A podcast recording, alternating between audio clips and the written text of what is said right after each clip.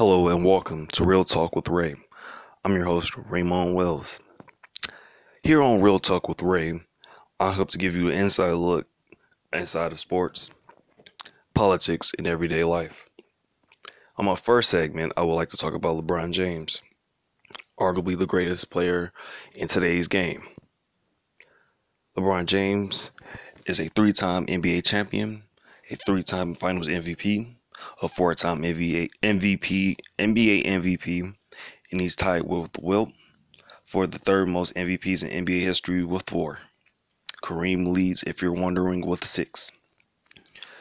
Kareem, Carmelo, Kobe, Michael, Wilt, and Dirk accompany uh, LeBron James on a 30,000 plateau. In this segment, I would like to talk about LeBron James being a teammate.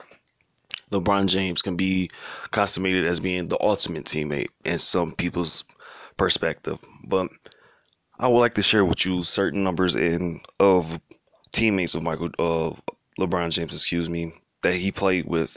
Um, their stats before they played with LeBron and after they played with LeBron, just to see if LeBron made them better or hurt their game. So Chris Bosh being the first example in 2010 or 20 um 2009, excuse me, he averaged 24 points. He shot 36.4% from 3 and he shot 49% from the field on 13 or excuse me, 17 shots per game. With LeBron, he averaged 18.7 points, shot only 24% from 3 and he improved his field goal percentage to 51.8, but he only managed 14 shots. Along with Chris Bosh, Kevin Love is another um, teammate of his that stats diminished with while playing with LeBron. Before playing with LeBron, Kevin Love had 18 and a half shots a game, shot 45% from the field. He made two he made six um six two pointers a game and attempted 11. After playing with LeBron though, his shots diminished by 6. He shot 12.7 times a game. He shot 3.6 twos a game, or he made two, 3.6 twos a game and only shot 2.7 shots, two pointers a game. That to me is not so much of LeBron getting a bigger role, but asking less of his players to on his team. It's like LeBron just wants to carry everything on his shoulders, and it's shown that he he cannot do that. It's shown that even though LeBron is um, physically like strong and like knows the game inside and out because he's been through vigorous t- test and like disappointment and heartache. But I want to circle back to 2011 when LeBron James teamed up with Dwyane Wade and Chris Bosh um, to form the Heatles. Um, in 2011, they did beat Derrick Rose, who was the youngest MVP at the time.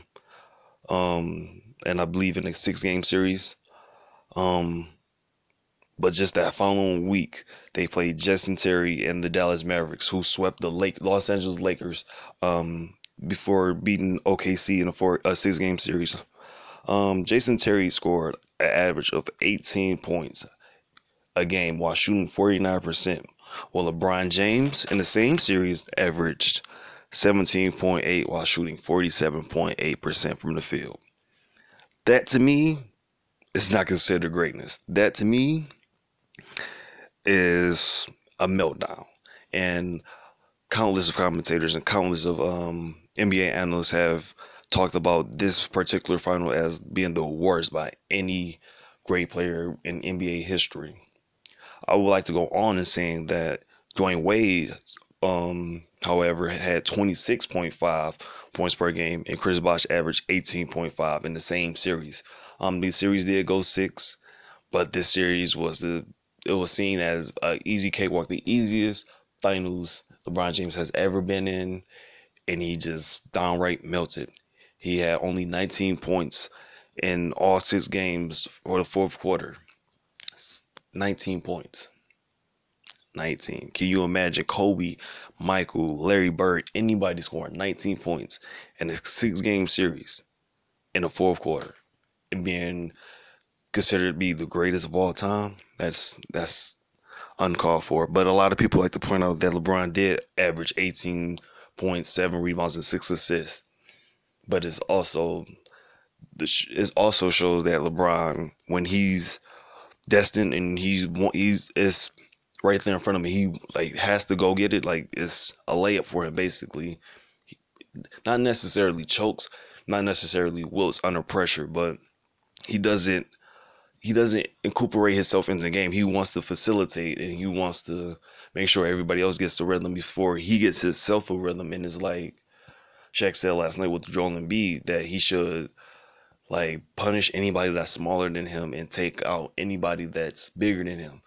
LeBron James, there's nobody bigger than him, but it's like if if a defender is big, take him. If he's small, post him up. And that was um, a problem for LeBron James throughout his career. Um, going back or to compare even another great player to LeBron James, Michael Jordan, who a lot of people consider to be the GOAT, scored 32,000 points, 32,922 to be exact, 92 to be exact, in his 15 year career.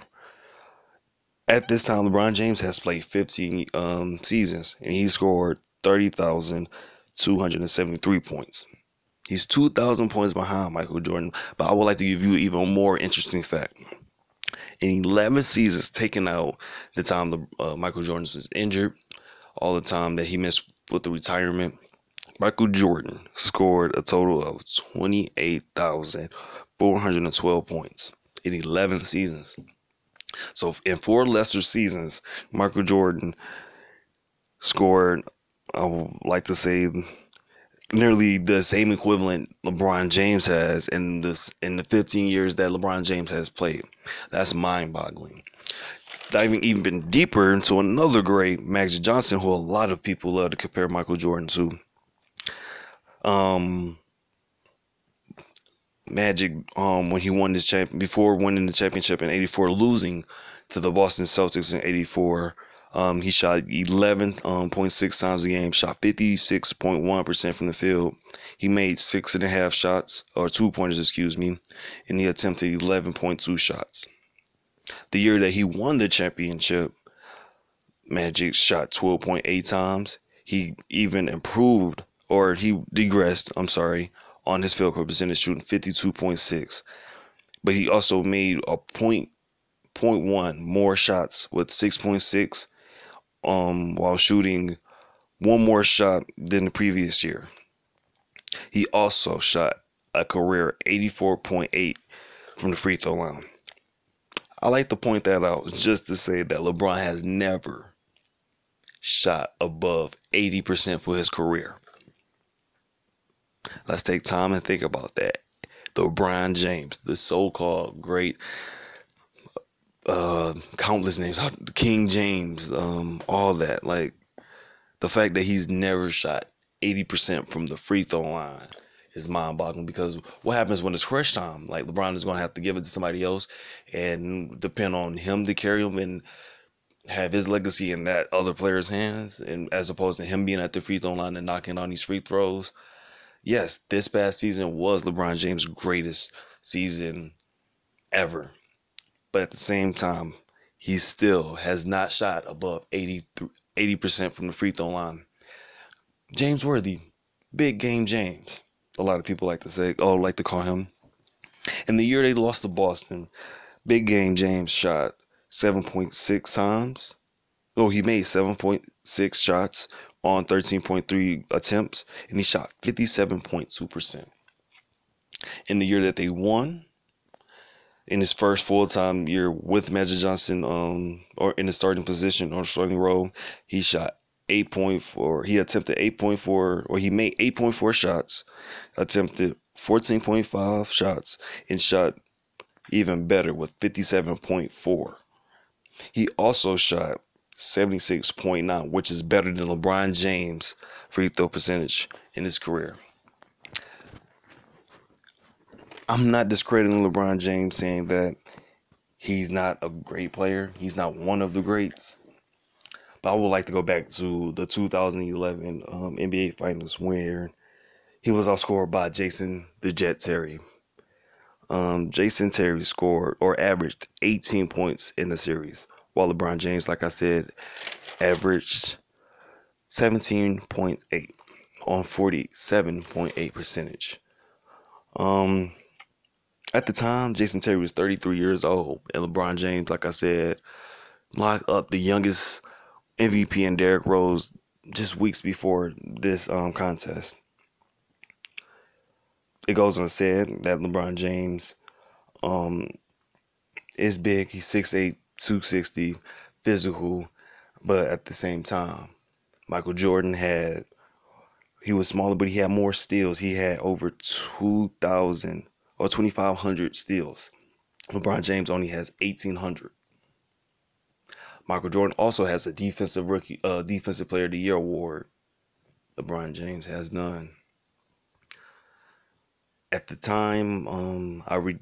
At the time I looked, LeBron James was 20 blocks behind Michael Jordan for, I believe, third all time on the block shots list, um, which he most certainly will pass Michael Jordan in. But with all the information I've given you, do you really still consider LeBron James being the greatest basketball player of all time? Certainly, I don't. I consider him a great player and the greatest player of our era. Um, considering this era, the 2000s, um, I didn't put in consideration any of the three point attempts because the three point line has evolved the game to spots never seen like in the 80s or the 90s. So to compare um, three pointers will be unfair to Michael and um, James Worthy and um, let me see, Magic Johnson. It would be unfair for me to compare them because their games weren't predicated on three point percentage. Even though LeBron James does not use the three like most guards or most forwards these days, he still uses a lot more than Michael or James Worthy or Magic because Back then, you you all you just wanted to get in the paint. You never wanted to shoot threes because it was considered a bad shot. You had spot up shooters for that. Now everybody is one. They nowadays pull up off the um pull up and shoot threes. That wasn't a norm then. So to compare those would be unfair, and that's why I compare the field goal percentage, the tools, and the free throws, and then also um chose to show you the stats before and after LeBron James just to see if just to see how you feel about LeBron James, to see if you think that he's hurting his teammates or helping them. Um, in my opinion, I feel like he's not doing either one. He's putting more and more pressure on himself because he's not he's not willing to like let his legacy go down with somebody else. So he's asking more of himself while at the same time still trusting his teammates, if that makes sense. Um, it's not like he doesn't trust his teammates because he will make the pass nine times out of ten to the open man because that's what he's that's what he's trained to do. That's what he does. Um, but that's been our time. I'm your boy Ramos. Um, stay real.